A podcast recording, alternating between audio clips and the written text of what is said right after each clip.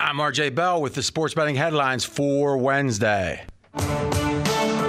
Harden to the Nets, and Vegas is impressed. They're now the second favorite to win the title. First Lakers plus 250, then the Nets at 3 to 1. Jared Goff says he's fine. Vegas is not impressed. Odds in the game versus Green Bay stay the same. Green Bay favored by six and a half. But there's parity in the NFL playoffs. Except for the Rams and the Browns, they're the only two long shots. The other six teams better than eight to one. Here comes a four hour the Vegas Truth covering all that and more. You're listening to Fox Sports Radio. Radio. This is Straight Out of Vegas. With the voice of Vegas, your host, RJ Bell.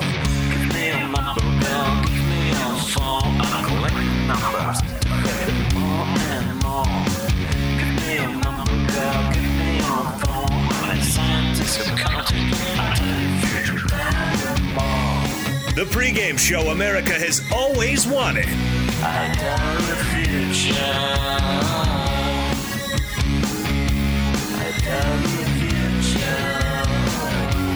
From the Vegas Strip, here's RJ Bell.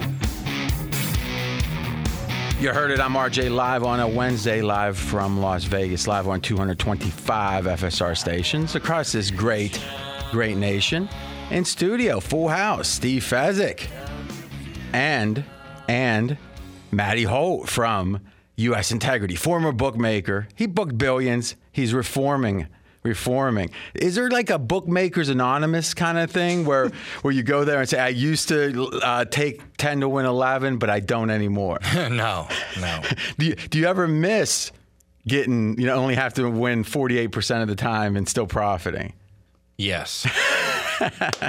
That's how hard it is to beat these guys. Sports bettors listen for the money.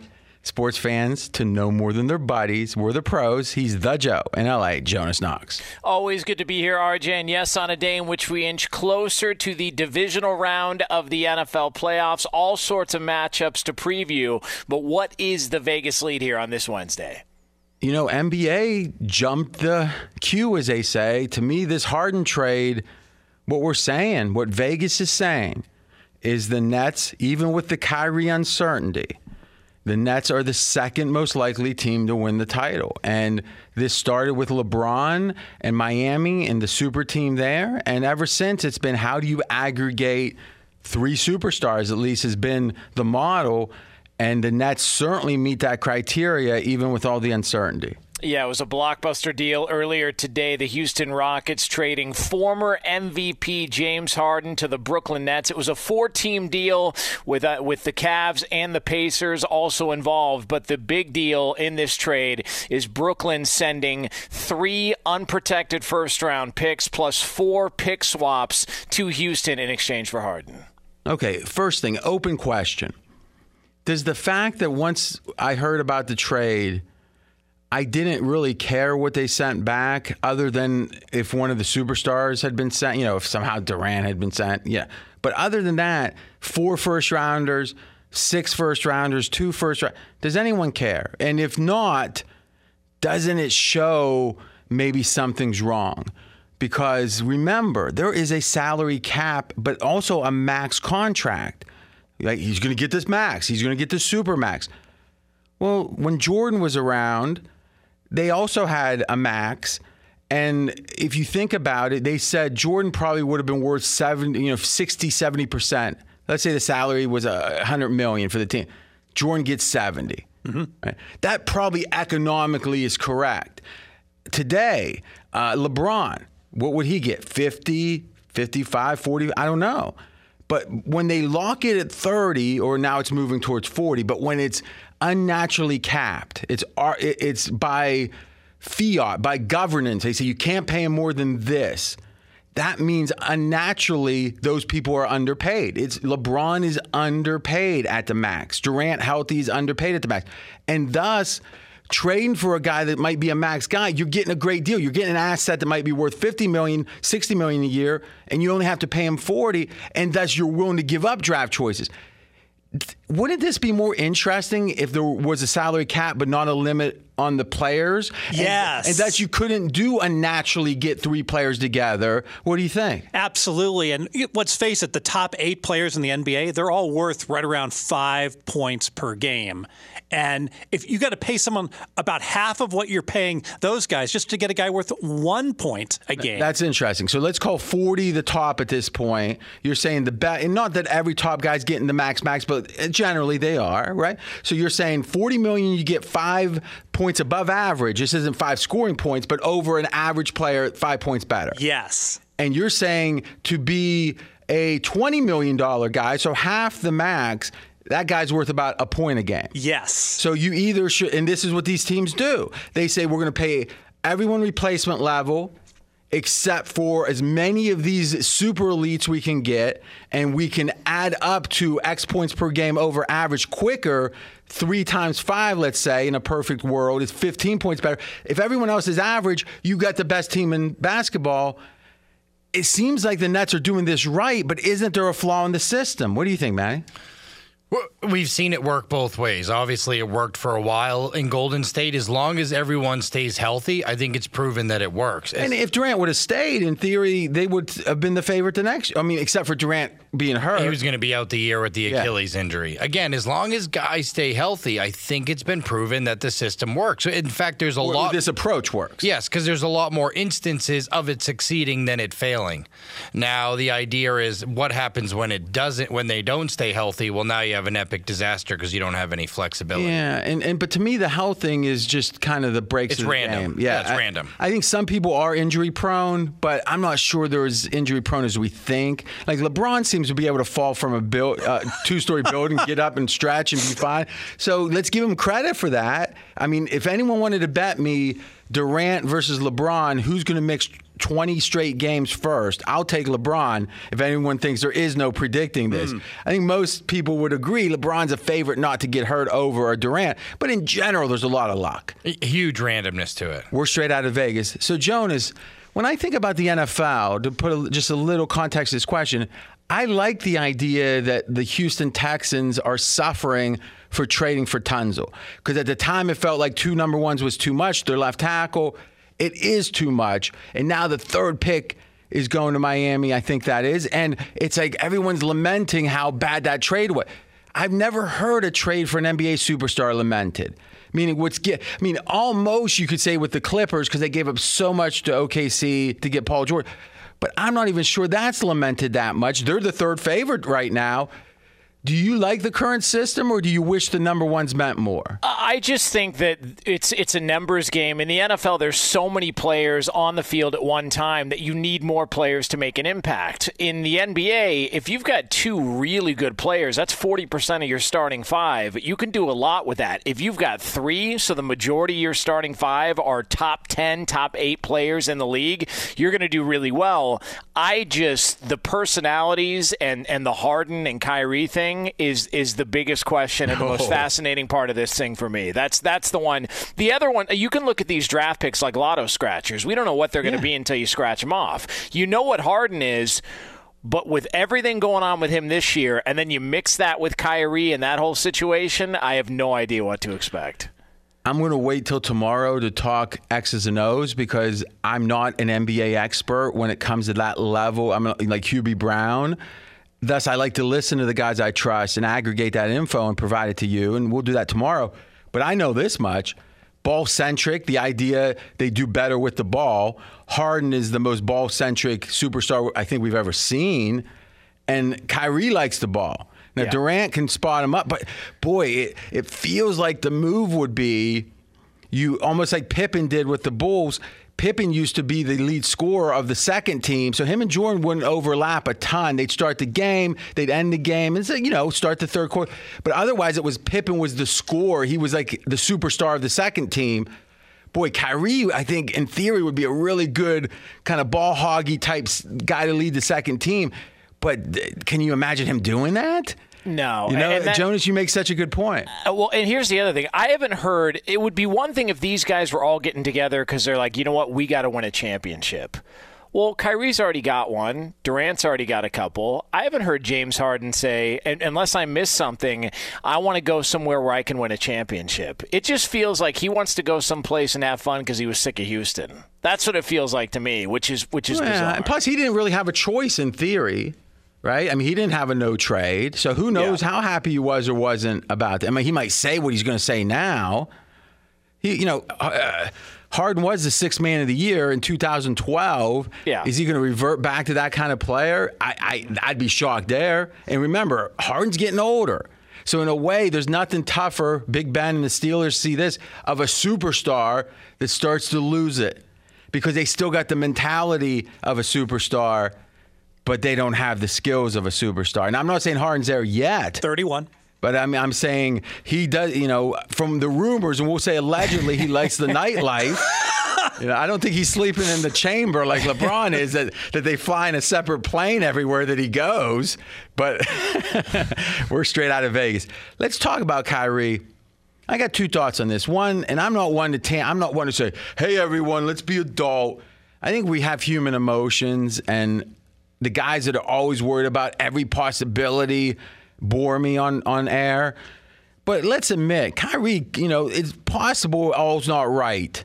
In you know, with him, and I don't mean that negatively. I mean it's negative. I, I mean it as in there could be a psychological issue here that he needs help, and if so, we don't want to laugh at it or make fun of it or anything.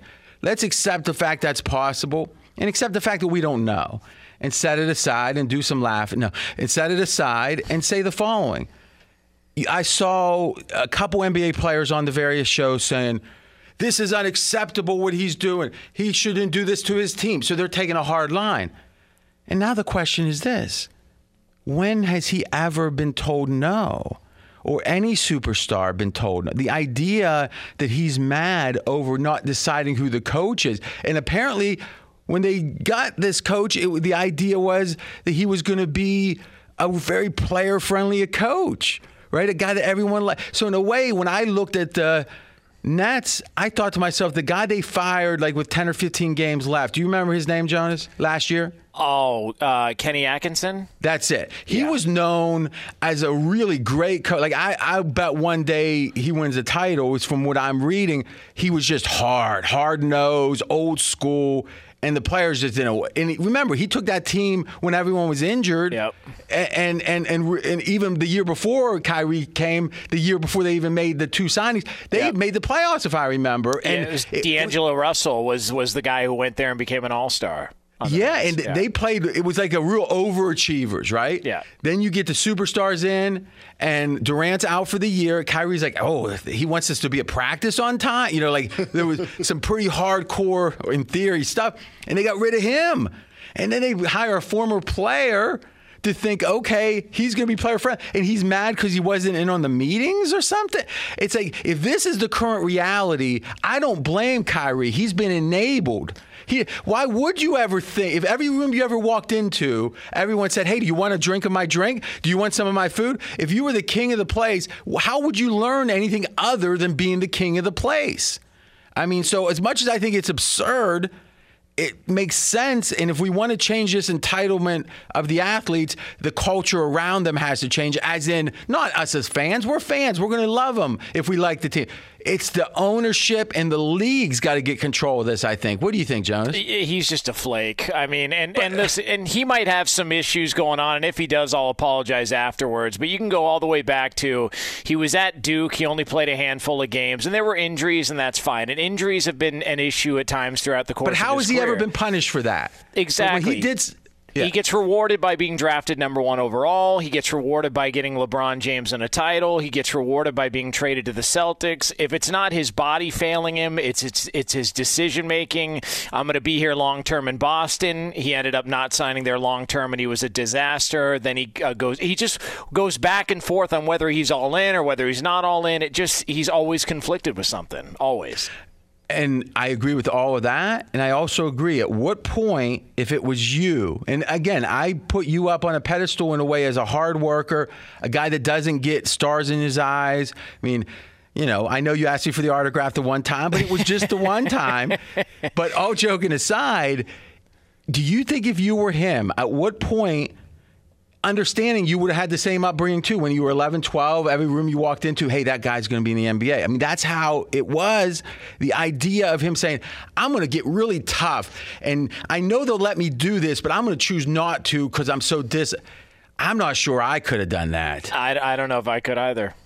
so in a way we can hate his actions but it's hard to blame him I think you blame the system. I really do. We're straight out of Vegas. Last thing, Matty. So what you do at US Integrity is you have data feeds coming in from, you know, dozens of sources, even more, and you look for strange betting and the amount bet on this game and the amount bet on that. And integrity is in finding the guys doing something illicit. It's a, a great business, you, and you founded it but you know the action. How much NBA action is there this year, just in a week, relative to prior years? Is there more? Is there less? Well, what we've seen is a little less, and some of it's because games are getting canceled. People are sick of getting refunds on those last minute cancellations, and, and basketball is a lot harder than football to manage through and get the games played. So, if you get any COVID cases, a lot of times it leads to cancellations, which leads to refunds and a bad customer experience. But but on the other side But of no, it, is it significantly less or just no. No, it's close. But in, a, in an era where everything's growing so rapidly, you expect the NBA's growth to be right on par with everyone else. And I think it's probably um, growing a little bit slower than some of the other sports. if you had to guess when football's over, and remember now, after this Sunday, there's three NFL games left. That's it, right? So I mean, we're at the point where the NBA and you know college basketball in theory starts to take center stage. Do you think that transition will happen as it normally does, or do you think it might be a little bit uh, because we have compressed, you know, since uh, August, early August, we've compressed kind of the end of the NBA and. Are people going to be kind of tired, you think? Or do you think that they're going to be like, okay, what do I bet this Saturday? What's your guess? I do think college basketball regular season is going to be a bit down. And and look, March Madness does four times as much handle as the Super Bowl. Granted, it's 64 games long, the entirety of it. Um, but the problem is with regular season college basketball in February this year is we're used to November and December building collegiate stars, Zion, and the next great guy we can get behind. And we didn't do that this year. We didn't have that big November December buildup, and the the biggest stars in the game play at Baylor and uh, Gonzaga this see year instead of Duke and Kentucky, and and thus. Yeah, We're not pushing those Duke stars or Kentucky stars. It's Gonzaga's number one. They have the best players. They're Baylor's number two, clearly, um, and that we just haven't had a chance to build up to to it as we normally have this year. to me, the analogy, and we can always go back to the Big East and Patrick Ewing. And I was a kid. Eh, when, when you're a teenager, all that stuff is more important, right? The big, you know, big Mondays were big, right? You don't have to worry about mortgages or whatever. You're watching, you know, Syracuse and Boeheim versus Georgetown, and you know, the idea that Ralph Sampson was in colleges for I think four years. The idea that Ewing was for four years. He played in a title game when he was a freshman. You got to know those guys. Yep. Then they went to the pros and it was a big deal. And it was interesting because that Wayman Tisdale type wouldn't, you know, dominates a college but doesn't dominate the pros. And it was always, you know, Coleman and all that interesting stuff. You don't have time for that now. But it's more like because there's only the one year for the really good players typically. But it was more like the Olympics to me prior to this year, which is I don't care about luge or uh, mu- mu- many of those sports, even track and field, which I enjoy when I watch it. I don't know who won the 100, if Usain Bolt wasn't involved or whatever. But during the Olympics, what NBC would do so well is get you engaged, make it personal. And all of a sudden now you cared about that guy college basketball, even for a short period of time, can accomplish that. But you're saying we don't even have that time this year. Thus, it might hurt March Madness, but it also might hurt the NBA next year because if you don't have known guys going in, how are you interested in the rookies? Even the one and done error. I mean, we saw Zion in a one and done. The amount of publicity around him, but we yeah, there has to be some build up. You have to get to know him, even if it's for a brief period. And we just have had no build up this year, and it's unfortunate. And I think that all the leagues are taking the, the myopically, short sightedly looking at how do I make the most money tomorrow. And sometimes that decision is different than how to make the most money in the next five years. And listen, these are billion dollar leagues. They know what they're doing. It does feel like that in the NBA, if you go straight there, which they're saying is going to happen soon enough, yeah, in theory, if you're LeBron, you're going to still get attention. But what about the guys that would have been the eighth or ninth best player in college basketball? They would have gotten attention in college. They won't get attention getting 15 minutes a game in the NBA. So then you're out of stars. We've seen that in boxing when everything. And Jonas, last thought, you know this better because you know UFC, you know boxing. When there wasn't the idea of weekly free fights to get to know people, and that's what the contender tried to do, but it didn't work. All of a sudden now, once Mayweather retires, once Pacquiao retires, you don't care to see any pay per view because you don't know any of the stars. Yeah, it's tough. And also, there was for the longest time the lack of a heavyweight champion, and everyone looked at the heavyweight champion like a god. He was the guy, and it was like, well, you mean I got to get to know these guys that fight at 125 pounds or 126 pounds? If you love the sport, you love those divisions because they were the best fights, but they just didn't generate the interest that the heavyweights did. No doubt. And uh, there's something about the heavyweights. And Ali used to tell his little kid in the crib, he goes, Your daddy's the toughest man on the earth. Because when you're the heavyweight champion, in theory, you're the toughest man on the earth. When you're 130 pounds, it's harder to believe that. It might be true, but it's harder to believe. When we come back, we said it in the headlines six NFL teams, all with a real chance to win the title. We're going to go through all the games. He's RJ Bell. I'm Jonas Knox. This is the pregame show you've always wanted right here on Fox Sports Radio. Straight out of Vegas! Be sure to catch live editions of Straight Out of Vegas weekdays at 6 p.m. Eastern, 3 p.m. Pacific on Fox Sports Radio and the iHeartRadio app.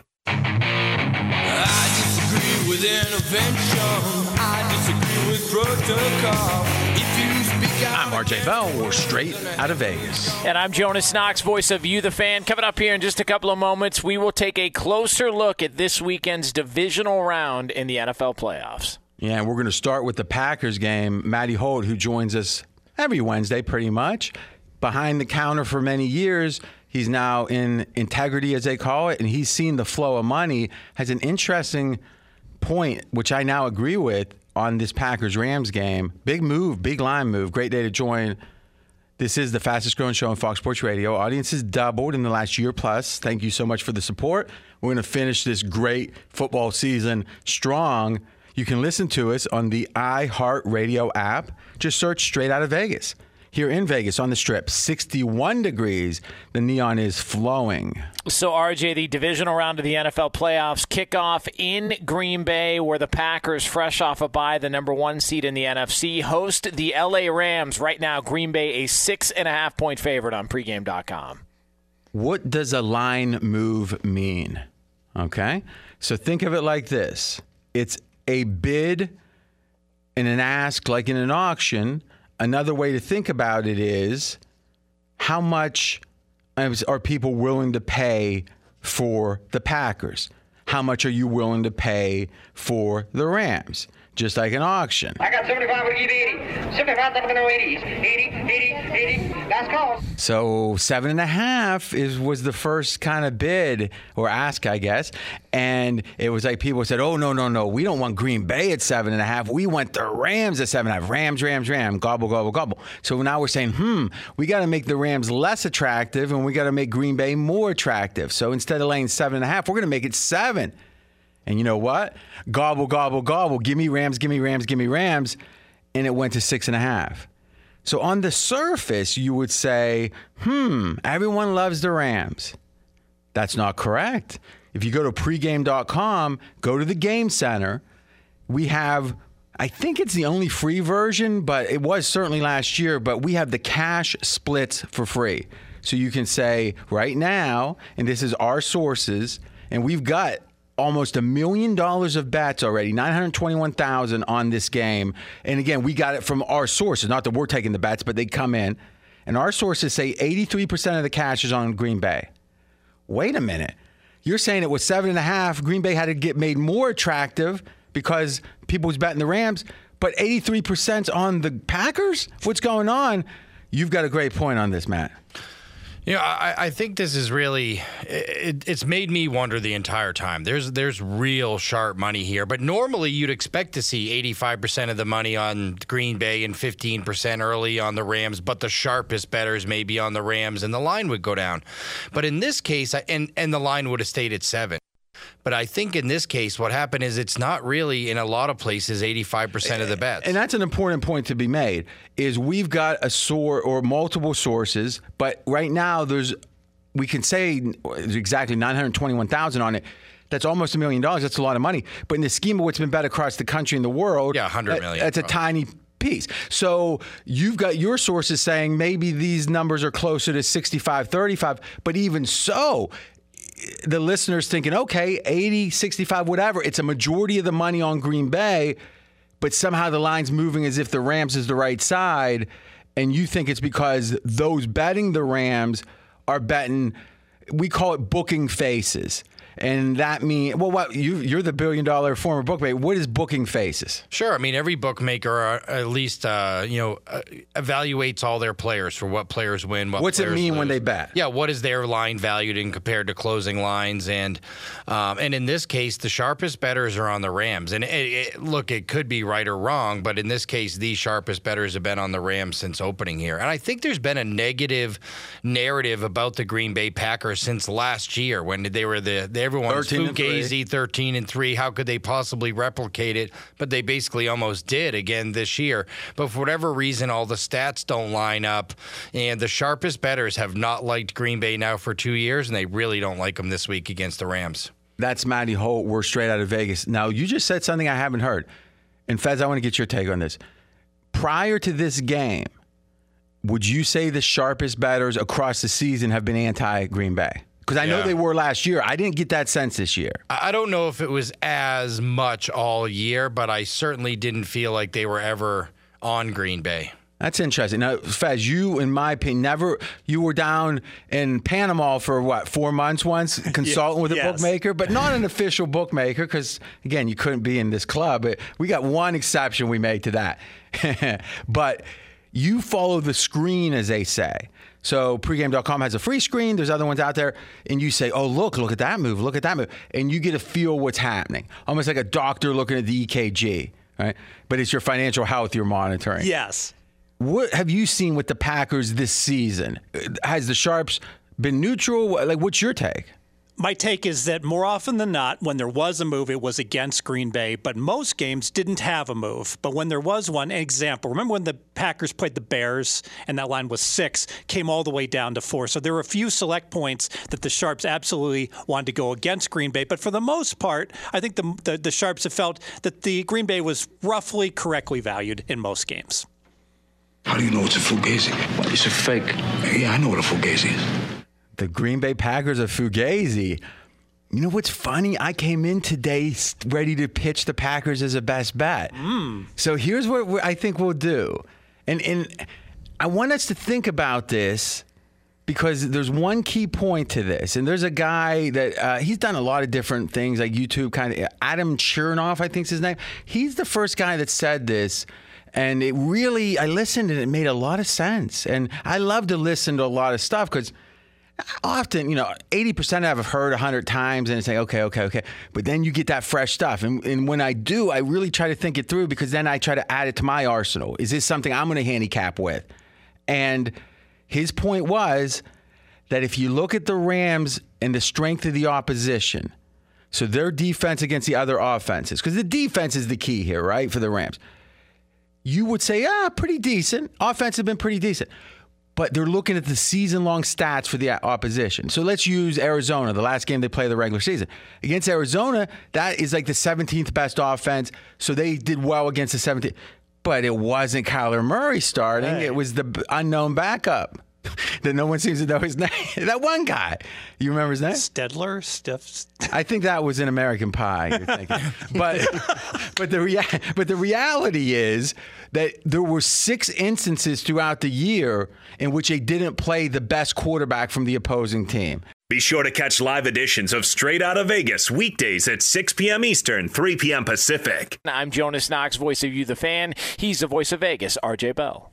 Jonas, did I hear that right? Pagano, the DC of Chicago, retired. Yeah, The he's uh, retiring. Yeah. That's actually a good sign for Nagy because what I had heard was that if they're keeping Nagy, which is still a question, that they'd have to change. Even though the defenses seem good, they, they have to make a change. And this is, a, in a way, Pagano likely getting forced out, and this is my take on it, is a sign that Nagy's going to stay. Because if they were going to fire Nagy, they just fire him all at once. Yeah. So that's kind of interesting. Um, all right, so resetting here. Matty Holt has helped us see that the the line move in the Packers Rams game is a sign of super sharp Rams action because the majority of the money's on Green Bay, but the line's gone from Green Bay seven and a half to six and a half. So a majority of the money's on Green Bay, but Green Bay's been made more attractive. If you have a certain flavor slushy that's selling like crazy and you can't keep green apple in, you don't lower the price on green apple. You raise the price on green apple and lower the price on the pink whatever. Well, here they're lowering the price even though most of the people are buying it. That means the people that aren't buying it are really respected, and the Rams betters are really respected. My point is, if you look at the Rams defense, it looks great statistically, but they've had six instances, and the Arizona game being a good example of that, where the starter quarterback they played wasn't the best quarterback on the team they were playing, and thus the season long stats look better and think of Arizona. Their season long stats look good with Kyler Murray. On offense, that's the defense of the Rams facing them look good st- statistically when it comes to quality of opposition, but really they played a different team, right? And then you add in one more thing. You add in that they're schematically the Rams just have a big advantage against Seattle. For whatever reason, they have the whole time that McVay's been there, they've done really well against Seattle. It doesn't d- diminish it or it doesn't dismiss it, but it does, in my opinion, diminish it. If you got a schematic edge, you got to look at those games with a grain of salt. They just play well against Seattle. It's a sign of a good defense, but maybe not as good as it seems. Because if you shut down Russell Wilson, that's like, wow, this must be a great defense. But they shut down Russell Wilson seemingly every game. So not just this year, but in prior years. Thus, there's some edge they have there. Just like the Rams have a disadvantage against San Fran. San Fran seems to always shut the Rams down. So there's certain matchups with these coaches that go one way I don't think we count those as much. So if you get rid of and just set aside Seattle's the performances against Seattle, the Rams D against Seattle, and the six times they had a backup or a non-best quarterback, they're left with a couple of like good offenses they face. The Bills, and the Bills put up 35 against them, the Rams. And then you could make the case Tampa Bay. And though they played pretty well against Tampa Bay and won, Tampa Bay and Brady got some yards in that game.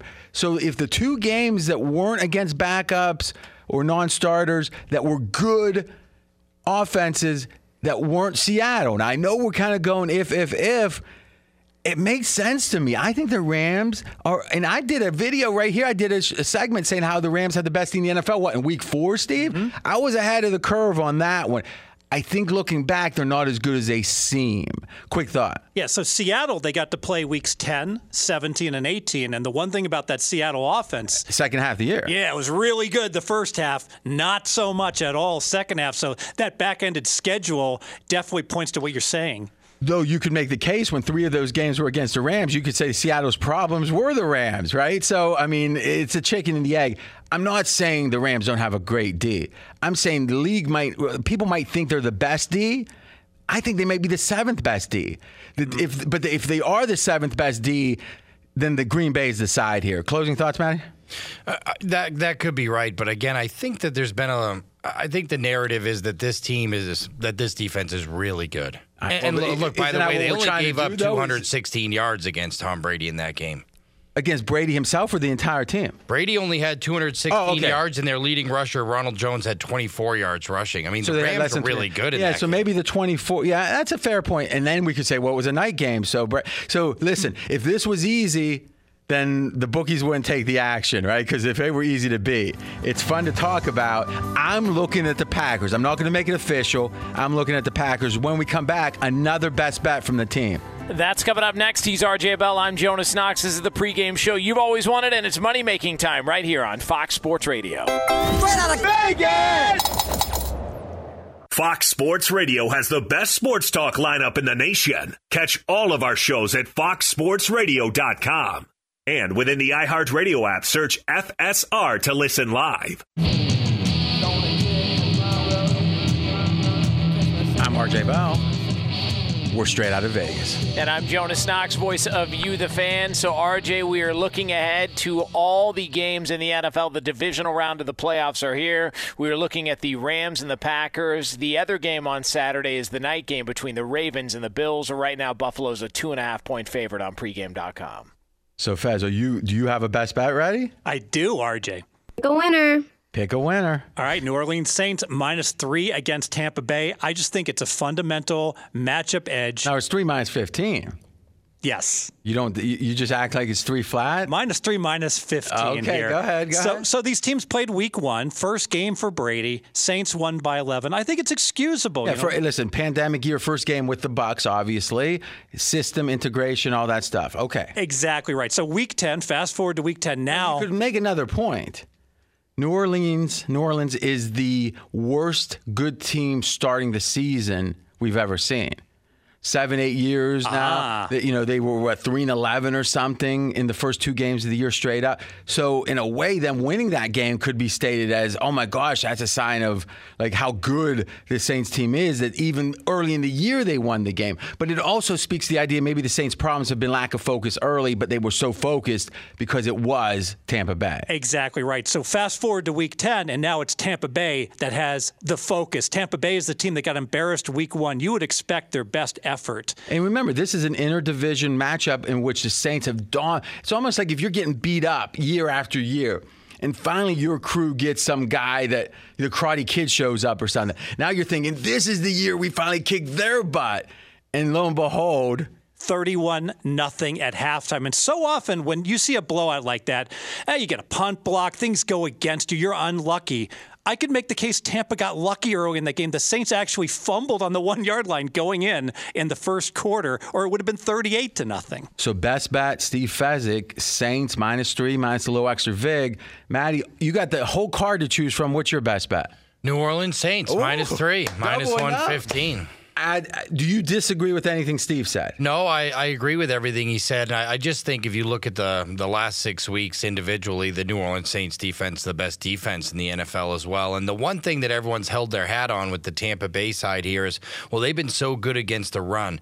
Yes, but they also number one in the league with opponents' rush play percentage. Opponents only run the ball 34% of the time against Tampa Bay. So some of their rush numbers per game in terms of yards allowed, uh, rushing touchdowns, all those stats where Tampa Bay looks really good. It's because they haven't played teams that historically run the football against them. I think New Orleans' run offense is moving really well. People might have got a bad impression of the New Orleans Saints offense against the Chicago Bears because let's face it, New Orleans played a very low variance game mm-hmm. against the Chicago Bears last done- week. They did that obviously against Denver. Denver, no- yeah.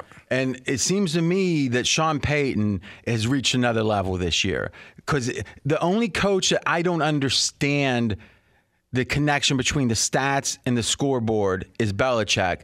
I think Sean Payton's getting to a point now he makes decisions for a reason I don't fully understand, but it increases the chance they win the game. Correct. And to me, I don't know another. I mean, Andy Reid's great drawing up plays and all that, but his, the way they win and lose makes sense to me. It feels like the Saints are at a different level. And what other coach is able to have a backup quarterback? So what is it now eight and one or whatever the last two years with a backup? Doesn't matter who the backup is, it's fine. I mean, you know, so I'm flabbergasted. Now, I'm saying this with a smile, but you were anti Drew Brees early in the year.